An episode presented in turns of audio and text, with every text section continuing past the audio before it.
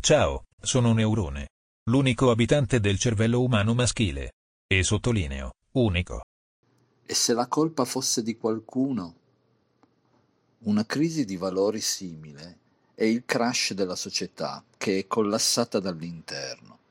Ma si può riuscire a capire chi, come, dove e quando è successo?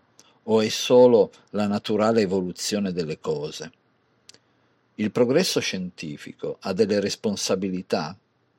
Il fatto che adesso facciamo fare qualunque cosa alle macchine ci ha tolto delle forze o ci ha fatto rilassare al punto che preferiamo non fare più nulla, neanche pensare?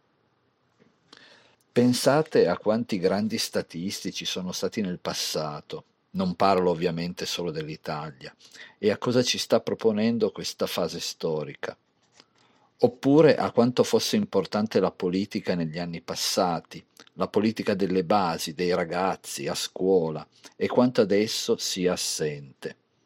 Non so, forse solo perché sto invecchiando, ma vedo una povertà di valori preoccupante.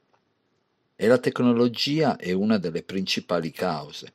Il fatto di avere tutto a portata di mano toglie il gusto della ricerca, Adesso l'unica cosa importante sembra essere l'apparenza, a qualunque costo. Io sono un amante della tecnologia, sia chiaro, ma dietro a ogni click, un like o condivisione ci dovrebbe essere un pensiero, non dico filosofico, ma un'idea di quello che si sta facendo. L'impressione che ho è che sia tutto un gioco, qualunque cosa, dal video dei gatti alla pandemia. Tutto viene trattato come un gioco di ruolo, con degli obiettivi che danno punti esperienza per salire di livello. Un appiattimento ideologico che, tornando al punto di partenza, si riflette anche nella gestione politica, dove Renzi probabilmente è alle prese con una quest particolarmente ricca di premi e dove le discussioni che si fanno sono le cose più lontane possibili e immaginabili dalla vita reale.